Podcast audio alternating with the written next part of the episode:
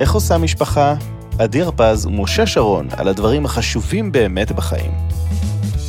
שלום עדי, שלום משה, מה שלומך? בסדר, מה העניינים? עברנו את החגים, את סוכות, הכל מאחורינו, היה המון זמן משפחתי, היינו ביחד. ולכן, כן. אני בוחרת להקדיש את הנושא של התוכנית שלנו כן, על מה מדברים באמת היום? על מריבות בין אחים. מריבות בין אחים. מי רב? מה פתאום, על מה את מדברת? אנחנו לא מאיז- מכירים... על מה את לא- מדברת? כן, אין דבר. לי יש ארבע בנות, הן אף פעם לא רבות ברור. ביניהן. ברור. אף פעם. ש- כן. היא התחילה. הוא התחיל, זה הוא אשם. בנים רבים ביניהם אולי, בנות. בנים רבים מכות. בנות לא זה לא רבות קשור. בכלל. אתה יודע איך זה זה? תשמע, אם תבוא מחוץ לחלון שלי בבית, שמע, אל תשב לו על הראש. כאלה דברים. אבל למה על הראש? אני חושבת שזה נושא שמעסיק המון המון הורים, והרבה משפחות, ואולי זאת החרדה אפילו, הפחד הכי גדול של הורים, כשהם רואים את הילדים שלהם רבים, נכון. הם רצים טק טק טק 30 שנה קדימה, ואומרים לא, לא, לא, לא, לא, אוי ואבוי אם הם לא יהיו חברים והם לא יהיו ביחד, אוי ואבוי. זה כאילו האסון הכי גדול. נושא נושא מריבות בין אחים, אני לא זכור יש. לך אחים? יש לי אחים. כמה? יש לי אחות ואח. אתה האמצעי? אני הגדול. אתה הבכור? אני הבכור. יש לי אחות תחתיי, ארבע שנים תחתיי, ואח עשר שנים תחתיי. הוא חטף וזה חשוב ממני. להדגיש שהם תחתיי. ממני. הוא. חטף ממני מכות. וואי, זה ישר, אנחנו אני פה זוכר משהו. בחדר של בכורים. כי גם כן, אני אה, בכורה. גם את בכורה. כן, אני בכורה, ויש אחריי, אך לא תחתיי. אה, שני אחים בנים, אנחנו, כאילו שלושתנו נולדנו, ב... אני, ואחרי שנה וחצי אחי, ואחרי שנה ושמונה מאחי, אה, עוד אח. וואו. אז בגדול, אימא שלי תוך שלוש ומשהו שנים, רצתה לתלות את עצמה, בגדול. סגרה את הבסטה ועוד כמה דברים. כן. אז אני חשבתי להתחיל את הזה, לתת כמה עובדות מעניינות על יחסים בין אחים. אה, הידעת שילדים מבלים יותר זמן עם האחים שלהם, מאשר עם כל אדם אחר בחיים שלהם, כולל הורים, מורים, חברים, ואפילו הם עצמם. באמת. כאילו לבד עם עצמם. עד גיל 11 ילדים מבלים משהו כמו 33% מהזמן הפנוי שלהם עם האחים שלהם. נורא. וגם בגיל ההתבגרות מחקרים מצאו שמתבגרים מבלים זמן ממושך עם האחים שלהם, למרות שכבר יש להם חיים מחוץ לבית, וככל שהתא המשפחתי רחב יותר ומכיל מספר גדול יותר של נפשות, ככה האחים מבלים יותר זמן ביחד. אז עצם הבילוי המשותף הוא אה, פוטנציאל אה, נפיץ, נכון? מערכת היחסים עם אחים היא מערכת היחסים הארוכה ביותר שיש לאדם בחייו. תחשוב על זה. הורים, באיזשהו שלב כאילו...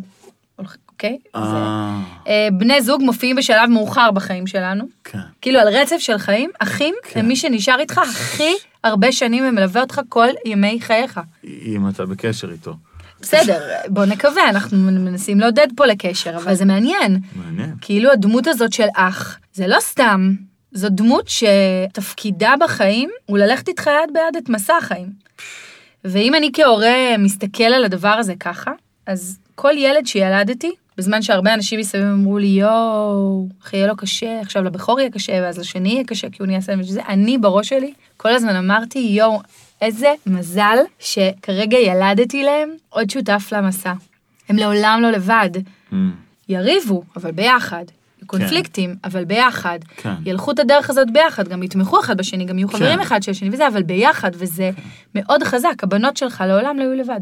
גם אם מחר אתה איננו, יש להן תמיד אחת את השנייה, וזה מאוד מאוד עוצמתי. עוד נתון מעניין זה שאחים רבים המון מלא, אני רוצה שתנחש כל כמה זמן בממוצע יש ריב אחים במשפחה ישראלית ממוצעת. וואו. שלוש שנים? כל שלוש שנים ריב? כל עשר דקות בממוצע. עשר דקות! עשר דקות. אז אמרתי וואו. כל הזמן שלא צריך אותנו בשביל שנגיד את זה, אם יש למאזינים שלנו יותר מילד אחד בבית, אז הם חווים את העובדה הזאת מדי יום. עשו מחקר שבדק אה, מריבות בין אחים בגיל הרך, ומצאו שילדים בני שלוש עד שבע בגיל הרך רבים בממוצע שלוש וחצי פעמים בשעה, וילדים מתחת לגיל שלוש רבים אפילו יותר. אז המריבות הן דווקא דבר חיובי לאחים, כי הם חלק מהדרך שלהם להתפתח בצורה תקינה ולבנות את האני שלהם. אי אפשר להתפתח בלי הקונפליקט הזה, וברגע שיש אחים, אני נבנה, יש אותי, ויש אותי ביחס אליו. כן, זה נראה לי המתנה. כשאת דיברת קודם על מתנה, שהוא לא יהיה במסע הזה לבד, פחות הזדהיתי עם זה, לא יודע למה, אבל עכשיו אני יותר מזדהה. זאת כי? אומרת, הגדילה שלך כאדם לא סוציומט, כאדם שאין לו ברירה, שהוא גדל בתוך מקום שהוא צריך להתחשב בו, בתוך מקום שהוא צריך לחלק את ה... זה בעיקר לי ולך הבכורים, שהייתה לנו איזו תקופה מסוימת, לך תקופה קצת יותר קצרה, לי ארבע שנים של... ועד היום הוא טוען של- לכתר, ואני לא אתן. מי זה הוא? אחי, מה זאת אומרת הוא טוען לכתר? איך הוא יכול לטעון לכתר? הוא טוען לכתר. הוא אומר, זה כבר נהיה דחקה, כן? מה? הוא אומר, את אולי הבת הבכורה, אבל אני הבן הבכור. אה. אין דבר כזה, חמוד, אין קונספט. אין כאילו, אין דבר כזה. בת בכורה זה בת בכורה. לא, אני הבכור, אתה הבן הראשון הבן מבין הראשון. אבל אתה נכון. לא הבכור. נכון. אה, לא חשוב, הוא חי עם זה. הוא חי עם זה, והוא מתמודד, הוא מתמודד יפה. אז אבל כן, כן, תקשיבי, זה, זה מחייב, בעיקר, אה, זאת אומרת, אני, אם את שואלת אותי, אני מאוד מאוד שמח שלבנות שלי אין כל אחת, אין, אין לנו את התנאים הכלכליים לתת לכל אחת מהן חדר בנפרד. אני שמח. כן. על אומרת- זה אחי הצעיר, המתוק, אומר, הם שניהם מהממים, אבל אה, כרגע אני מדברת על אחי הצעיר, הוא כל הזמן אומר, יש לו ארבעה ילדים שיהיו בריאים, והוא כל הזמן אומר, אני רוצה הרבה ילדים, אני אוהב שיש תור למקלחת. אני מסתכל עליהם עומדים בתור, וזה עושה לי טוב. לא חסר להם שום דבר, אבל יש משהו בהדמיה הזאת של החיים עצמם, שלא הכל מתקבל מיד, ואתה צריך לחלוק כן. את עצמך ואת המשאבים, ולתרום את תרומתך, כן. שהבית לא סתם נאמר עליו כמיקרוקוסמוס לחיים עצמם, וככל שאנחנו נייצר אווירה בבית שהיא רחוקה מהחיים עצמם, ככה יהיה לילדים קשה בחיים עצמם. נכון, נכון, נכון. אז אני חושב שזו באמת המתנה, המתנה הגדולה של החיים. ואני רוצה להגיד לך עוד. משהו, אצלי עד לא מזמן הם היו ביחד, זאת אומרת היה להם חדר אחד משחקים וחדר אחד שהם ישנו בו שלושתם, המיטות של שלושתם היו, ועכשיו יש להם חדר בנפרד, והפלא ופלא, לא רלוונטי החדר בנפרד, הם עדיין הולכים לישון ביחד. לא נכון. כן. בלילות? הם, הם עוברים אחד לשני, כן, כל פעם הם וואו. וואו. בוחרים וזה, כי הביחד הזה, להתקרבל ביחד, הצחוקים האלה לפני השינה, הם עדיין רוצים את זה. לדעתי זה, ככל שהם יגדלו ויגיעו יותר להארדקור של גיל ויתחילו לבוא ההתבגרות, בנות. בדיוק, אז זה לא. פחות יתאים. למרות שאין לדעת, יכול להיות שיעלה להם קונספט אה, חדשני של אה, זה שיתוף אחיות. עם אחים. כן, אני אומרת לך, וזה מדהים. חשבתי שהם, זאת אומרת, תיארתי לעצמי שאולי הם חיכו לזה שיהיה להם הם חדר חיכו לזה בנפרד. בקונספט, אבל ברגש, ומי שעוד מחזיק את הדבר הזה זה הבן הצעיר שלי. שהוא uh, כל הזמן אומר, איפה נישן עכשיו ביחד? הוא כאילו עדיין שומר על ה... גדול. הגדולים כבר יותר מושכים לזה, אבל, וזה מקסים לראות את זה. הם גם יכולים לריב ולהתפוצץ אחד על השני ולהגיד, מחר אתה לא ישן איתי, זאת אומרת, העונש, גדול. במרכאות, זה. מחר אתה לא ישן איתי. יפה. אז אה, כן, אז זה מקסים. והרבה הורים אומרים שכאילו אם, אם אחים רבים כל היום, זה ממש ממש טבעי. זאת אומרת, זה אחד המיתוסים הכי גדולים אולי, שאומרים, אחים רבים כל הזמן, זה טבעי שהם יריבו, הכל בסדר. ואני אומרת, לא, לא? לא, לא טבעי? לא טבעי.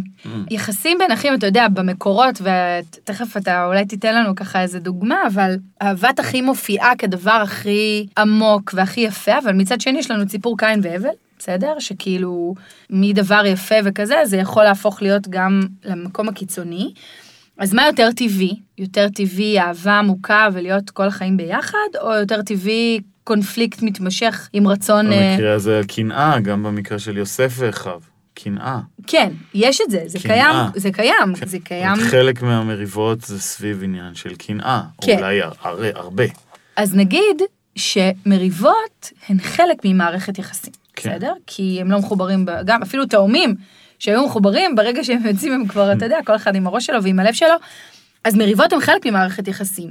אבל לריב ולהרוג אחד את השני כל היום, כל הזמן, על כל דבר, זה לא צריך להיות כך. עכשיו, ברור, כל עשר דקות? כן, לפי המחקר? לא, כאילו שזאת לא. האווירה, אווירה של כאילו אי אפשר לשים משהו על השולחן בלי שיהיה עליו קונפליקט, אי אפשר להגיד מילה לילד בלי שהשני, זאת אומרת, שהאווירה היא אווירה של השוואות ושל תחרות ושל כל הזמן אתה מרגיש שאתה צריך לפצות את ההוא ולפצות את ההוא, כי אם יש איזה מאבק בלתי נגמר על משאבים, זה סימן לא טוב. זה סימן לא טוב בתוך אווירה משפחתית, זה לא אמור להיות ככה. הילדים צריכים להרגיש מצד אחד מספיק בטוח במקומם, מצד שני מספיק בסדר לבטא גם את הקונפליקטים שלהם, ולדעת שלכל אחד יש את המקום שלו בתוך התא המשפחתי, גם לקבל אבל גם לתת.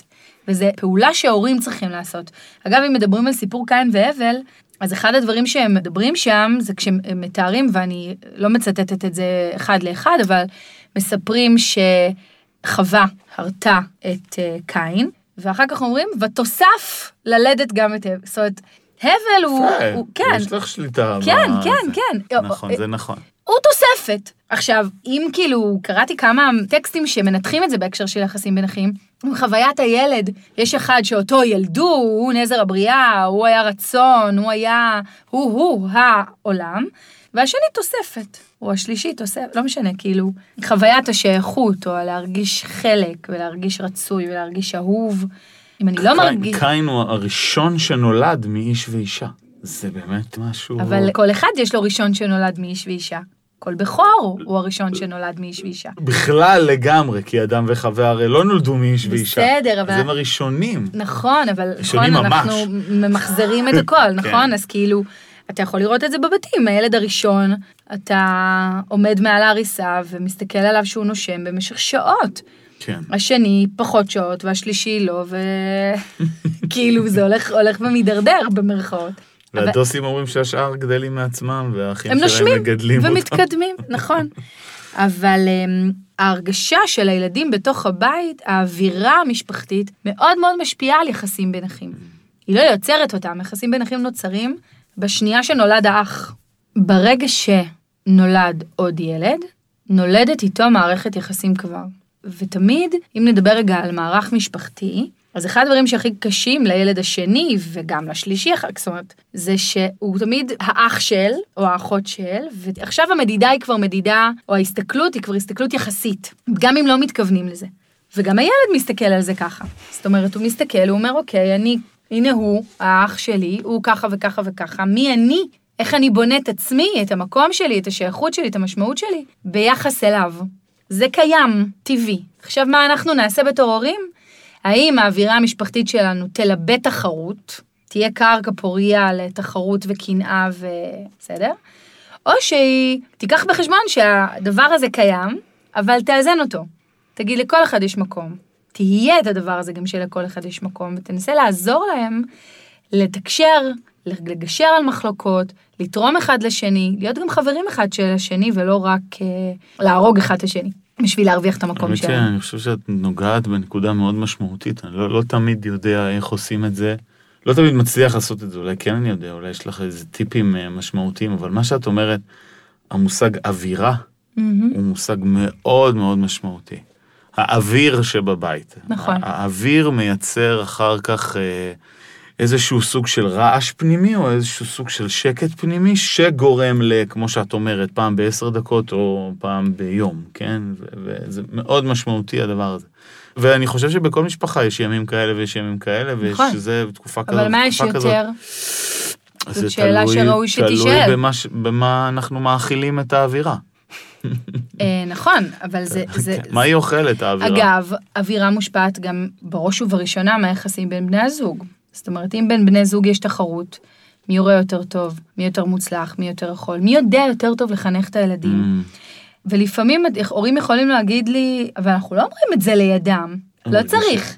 אתה מרגיש הם מרגישים. זה כמו. שאתה נכנס, אני תמיד כשאני מדברת על אווירה, אני אומרת, אתם מכירים את זה שאתם פותחים דלת, נכנסים לאיזה מקום, ותוך שנייה אתם יכולים להגיד את האווירה? כן. יש פה אווירה מדכאת. כן. יש פה אווירה מדהימה, וואי, איזה אווירה הייתה שם, כאילו.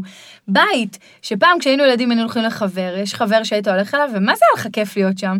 כי הבית היה כזה, אתה מרגיש, אתה מרגיש את האווירה, אי אפשר לתת לזה מילים. אז גם ילדים, הם חיים איתנו, הם מרגישים אותנו, ומה שאנחנו, איך שאנחנו, זה מה שהם לומדים להיות. והאחים, במהות שלהם, יש רצון עמוק מאוד מאוד לקשר. רואים את זה מההתחלה כשמגיעים עם תינוק חדש הביתה. נכון. הדבר הראשון שקורה זה שהאח, או האחים, כמה שיש בבית, ניגשים להסתכל על הדבר הזה. עכשיו הפרשנות שלנו יש לה מקום. זאת אומרת, אם אני, הוא בא מתקרב ואני אומרת, אל תיגע בו, אתה תזהם אותו, כרגע יצרתי איזשהו גבול פנימי, אפילו רגשי, בין ילד אחד לאחר. זאת אומרת, אני כבר הפכתי להיות משהו שבלי ששוטפים ידיים אני לא יכול להתקרב אליו, וזה קורה. כן, בסדר? כן, אני לא אומרת כן. את זה כהאשמה, אני רגע משרטטת רגע את כן. הדברים מנקודת המבט של הילד. לחטא, כן, לחטא עדיין. כי אתה מזוהם והוא זה. טהור. כן. וגם פערי הגילאים, וזה הרבה פעמים דברים שאנחנו עושים לפעמים, או לרוב, בתום לב, באמת, מתוך כוונות טובה, מה אנחנו רוצים? בסך הכל לשמור על ההיגיינה שלו. או לשמור שהאח שכבר יותר גדול ויותר חזק לא יפגע בו, אבל אנחנו לשמור בעיקר. מצליחים אבל, אתה יודע, באים לעשות משהו אחד טוב ויוצרים בטעות חיץ. כן. כי ילד מפרש את הדברים כראות עיניו הילדיות, ולא תמיד הוא מבין את זה כמו שזה. אני זוכרת שכשילדתי את יונתן, שהוא הבן השני שלי, הבאתי אותו הביתה מבית חולים, שמתי אותו בעריסה, כל הבית היה כזה מסודר, וחיכיתי שדורי יביא את אה, עומר מהגן. עומר היה בן שנתיים ו... וקצת, ונורא נורא התרגשתי, כי אמרתי, איי, כאילו, פעם ראשונה אני אהיה עם שני ילדים בבית. והוא חזר מהגן עם כדור, והדבר הראשון שיונתן חטף זה כדור לתוך העריסה. וואו. אוקיי? זה הוולקאם שלו. ונשכתי שפתיים ולא צעקתי, למרות שזה בתוך ליבי זה מה שרציתי לעשות. אמרתי לו, עומר, מה עשית? אז הוא אמר לי, רציתי לשחק איתו. והאמנתי לו, כי לרוב הכוונה בין האחים, לא רק בגיל הרך, גיל הרך זה רק דוגמה, היא כוונה טובה. כן. גם כשזה נדמה לנו לא טוב, ואנחנו מבוהלים. ואנחנו מבוהלים. כן. כי אם ככה הוא מתנהג לאחיו היום, מה יהיה מחר? ואז אנחנו עושים את כל הטעויות האפשריות. טעות מספר אחת, מתערבים. כל הזמן. על כל דבר. כן. על כל מילה. על כל אות. על כל... איה! אמא! היא לקחה לי! הוא אמר לי! הוא עשה לי! על כל דבר אנחנו קופצים. לא להתערב. לא להתערב, אבל אני רוצה להסביר את זה שנייה, כן. בגלל שהרבה הורים לוקחים את האמירה הזאת של לא להתערב עד האמבולנס. כהתעלמות, כלהתעלם. אני אומרת, אנחנו לא מתעלמים. לא להתערב, אין פירושו להתעלם. בדיוק, וזה tricky מאוד מאוד. Mm. הילדים זקוקים להדרכה, הם זקוקים להכוונה, אבל לא להכוונה שאנחנו חושבים. אל תבוא בתור שוטר, אל תבוא בתור שופט ותליין ודיין. לא, כולם היו בניי, נכון? כשהם באים, הרי מה תמיד קורה? בואו ניקח את הסיטואציה הקלאסית בכל בית, סבבה? שני אחים רבים, איך אנחנו יודעים? אנחנו במטבח או בענייננו. ופתאום אתה מישהו שומע, צורח. מישהו צורח, בסדר? מישהו מנסה לגייס מבוגר, בדרכים שהוא אגב מכיר וגילה שעד היום עבדו לו לא רע. נכון. אוקיי? ניקח את הסיטואציה הקלאסית, שני אחים רבים על שקר כלשהו, אנחנו לא יודעים על מה. אחד צועק, אמא, שני אומר, אמא, אל תקשיבי לו! ואנחנו מיד, מה קורה? מפרידים ביניהם, מזנקים, מתערבים. ל- כאילו מס... כן. כמו כשיש עכשיו אומרים לך בית אזעקת אמת. כן, אה, זה- ומגנים על הקטן. מגנים על מי שאנחנו כלל. חושבים, בתפיסתנו הסובייקטיבית האישית, שזקוק להגנה. כן, שזה אגב, לא בהכרח תואם את המציאות. נכון. מכיוון שאנחנו באנו, מה שראינו, ראינו נגיד אחד בוכה ואחד לא בוכה, אנחנו חושבים שהבוכה הוא זה שזקוק להגנה. כן. בדרך כלל הבוכה הוא גם זה שקרה, בסדר? קרה לך.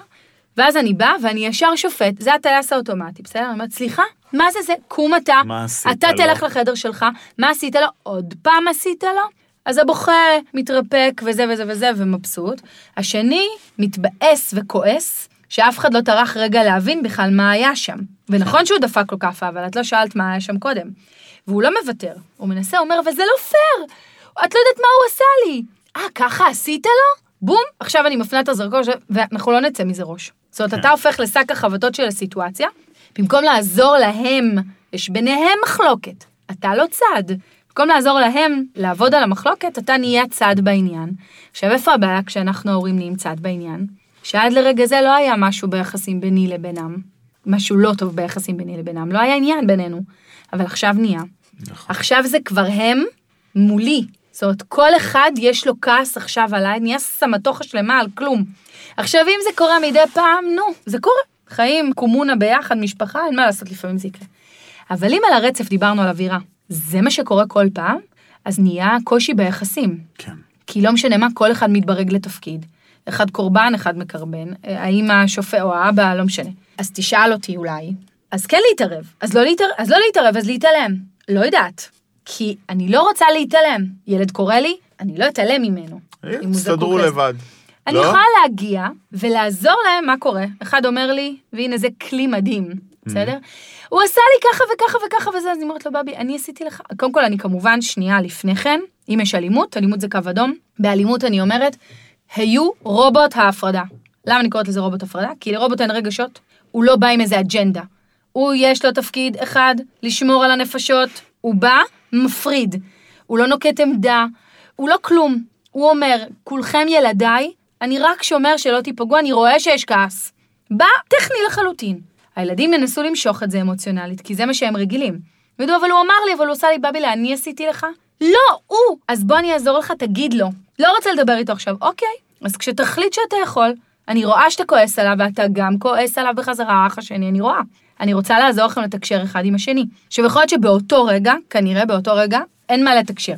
צריך לעשות רובוט הפרדה ולהפריד ביניהם ולעזור להם כל אחד להירגע. ללכת, להגיד, אתה צריך את הזמן שלך וזה, אתם אחים, אתם אוהבים, אתם שיחקתם, יש ביניכם מחלוקת, עוד רגע אתם תפתרו אותה. עוד חמש דקות, עוד עשר דקות, עוד חצי שעה, עוד שעה, לא משנה. אני פה כדי לעזור לכם לתקשר. אחרי חמש דקות הם יגידו, אבל אמא, הוא באמת עשה לי. אתה רוצה שנקרא לו, שתגיד לו? זה נורא חשוב. שתדע גם להגיד לו מה אתה חושב. לא הסכמת איתו? בוא, שבו. ואני ממש עוזרת להם, וכל פעם הדבר המדהים שקורה, הם לא פונים אחד לשני בהתחלה.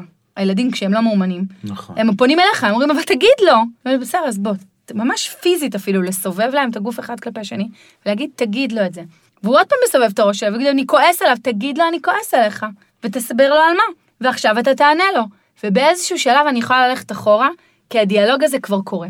עכשיו, בהתחלה זה בהדרכתנו או בהנחייתנו, הנה, התערבות, אבל התערבות אפקטיבית. כן. אני לא שופטת, גם לא מעניין אותי מי צודק, זה לא רלוונטי. צדק הוא לא דבר אה, אבסולוטי, הוא דבר אה, מאוד סובייקטיבי. כי, כי כשיושבים בתכלס אחר כך ברגיעה, כולם צודקים. כולם צודקים. וברגע שהם לומדים לעשות את זה, אז בהתחלה אנחנו שם, ואחר כך איך נדע שהצלחנו, שאפשר לטפוח לעצמנו על השכם, שאנחנו נשמע אותם רבים, ואז נשמע אותם גם עושים את הדבר הזה לבד. ואז נדע שנתנו להם כלי לחיים. כי אם יש תפקיד הורי קריטי ביחסים בין אחים, זה לעזור להם ליצור את התקשורת הזאת ואת הדיאלוג הזה, כי אמרנו, יש להם יחסים לכל החיים. היום זה שטות של כדור או מחשב, או אמר לי, אכל לי, שתה לי, ומחר זה דברים יותר מהותיים. מחר אחד ההורים ימות, ופתאום יהיה שבעה, ואז הם יתחילו להזכיר אחד לשני מה הם עשו אחד לשני, ו... אבל מה שאת אומרת זה נפלא, זה ממש מקסים, כי אני עוזר להם לבנות uh, תקשורת בתוך קונפליקט, נותן להם גשר, ואני סוג של מאמן, מאמן שלהם. לגמרי, גשר אחד על השני, ואגב, אני גם משתמשת במילים האלה.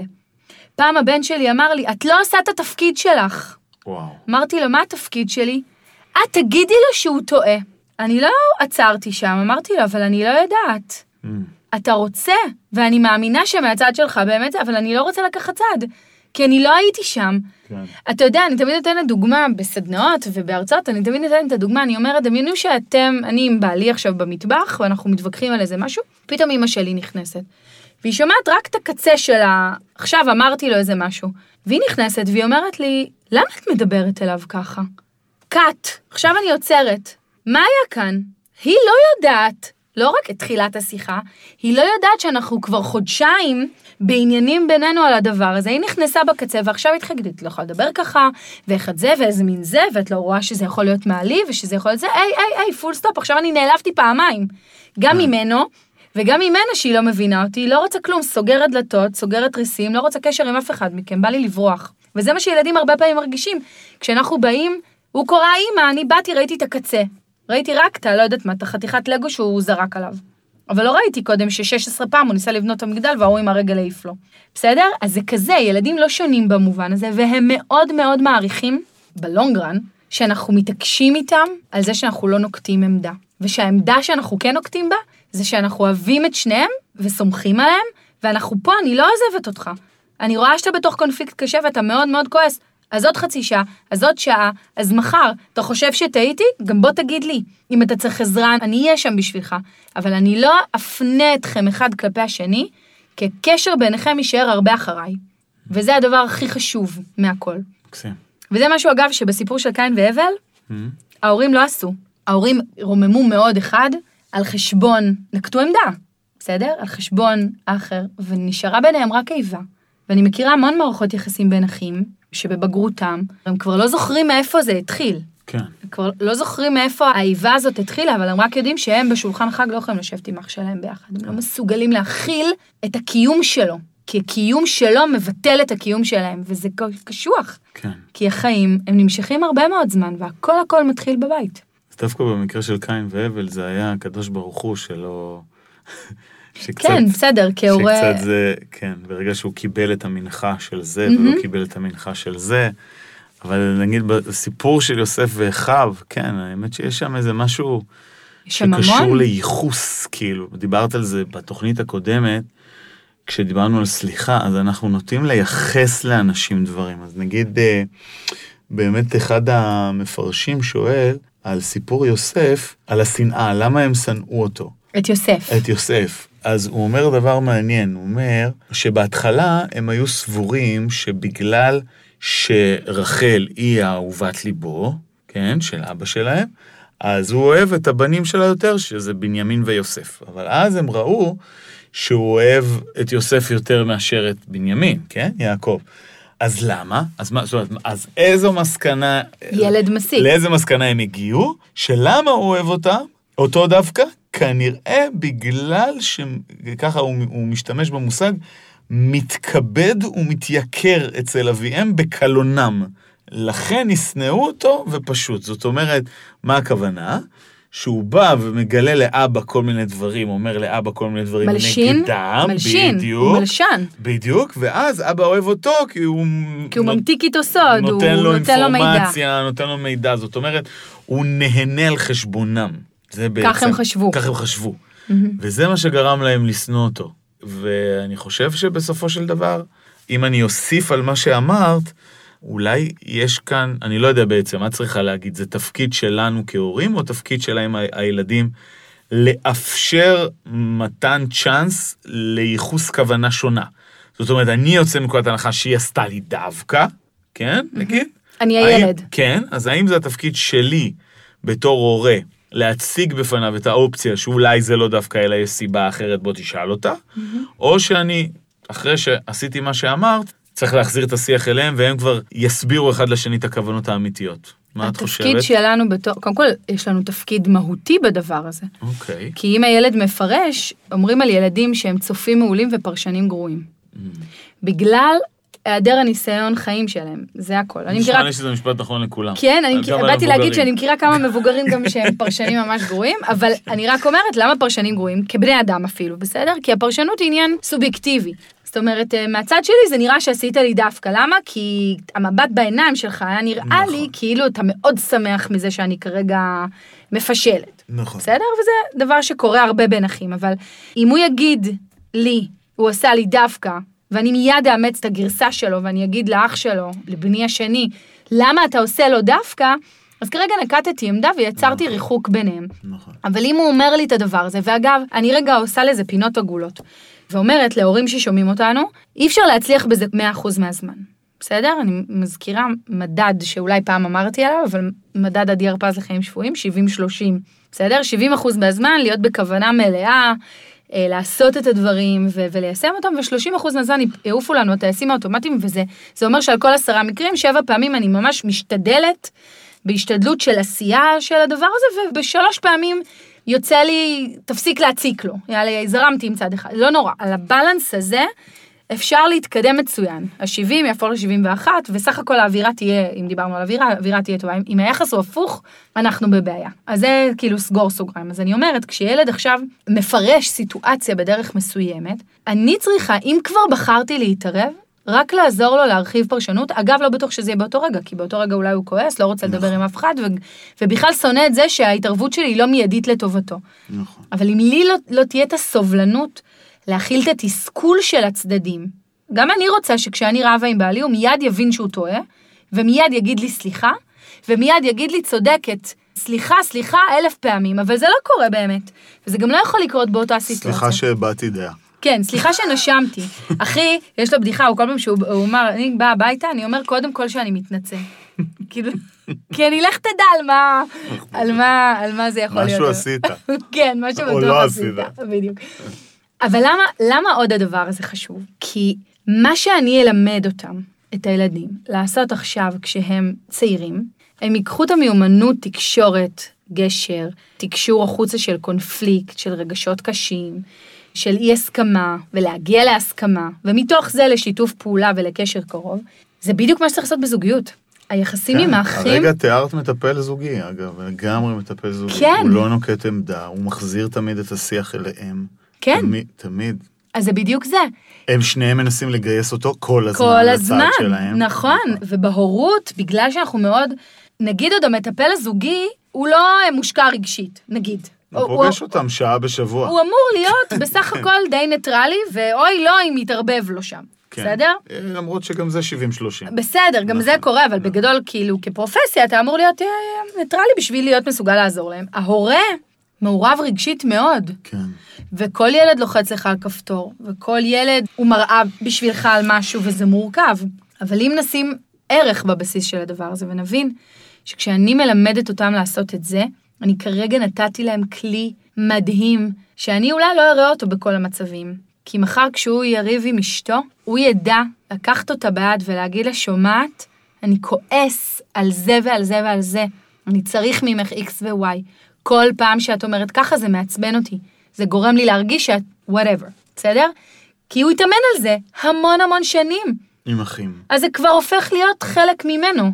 כן. וזה, אין לי מילים, וזה נדיר, להסביר כמה ערך יש לזה, לא בשביל היום, רק בשביל שיהיה לי שקט בבית. זו עבודה, עבודת נמלים ממש, עבודת uh, בנייה של יכולות תקשורת ברמה מאוד מאוד גבוהה. ואגב, הרבה הורים כשהם שומעים את הדבר הזה מבינים כמה הם צריכים לשכלל את המיומנויות האלה.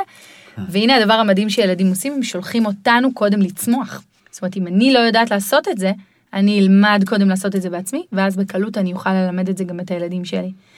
ורואים, פשוט רואים איך ילדים לא יודעים לעשות את זה בהתחלה בכלל, בטח בבתים שהאווירה כבר נהיית נורא קשה ומאוד מאוד תחרותית, אבל לאט, והם יילחמו בכל הכוח להחזיר עטרה ליושנה. לא, את תתערבי, את תתערבי, את לא עושה את התפקיד שלך, כמו שהבן שלי אמר לי. כי אתה החלטת מה התפקיד שלי. כי הוא החליט שאני כן. צריכה עכשיו להיות כן. לטובתו. ברור. אבל ברגע שאמרתי לו, אתה סבבה, מה התפקיד שלי? את אמורה עכשיו לקבוע מי צודק. לא, אני לא בית משפט. כן. ולא משנה כמה הוא גם ילחץ. זה קורה בטיפול זוגי. כן? כן. ולא משנה כמה הוא זאת אומרת, ילחץ. בשביל מה באנו אליך? נכון, שתגיד אז מי תגיד מי צודק. בדיוק. אבל אני לא בית משפט, כל הצדדים צודקים. וכשהם לומדים את הדבר הזה, הם לומדים חמלה, הם לומדים אהבה, הם לומדים עומק של מערכת יחסים, מאי, וזה לא דבר שלומדים אותו בדקה, גם לא בשתי דקות וגם נכון. לא בשנה. נכון. זה חיים זה שלמים, שנים. ולא בכדי, ועד שאתה מצליח לעשות את זה עם ילד אחד, נולד עוד אחד.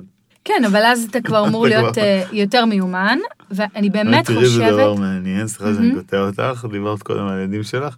יש לנו הרי ילדה קטנה של פחות משנתיים, ומתוקה עלמה להפליא, מהממת, מהמם. אז כשאחת הבנות רוצה לשחק איתה, היא לוקחת אותה לחדר.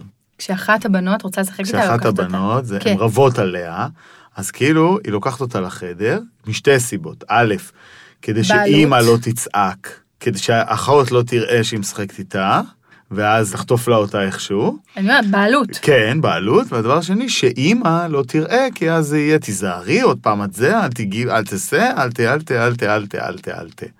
אל ת. אז, אז היא פשוט שואבת אותה למקום שאף אחד לא רואה.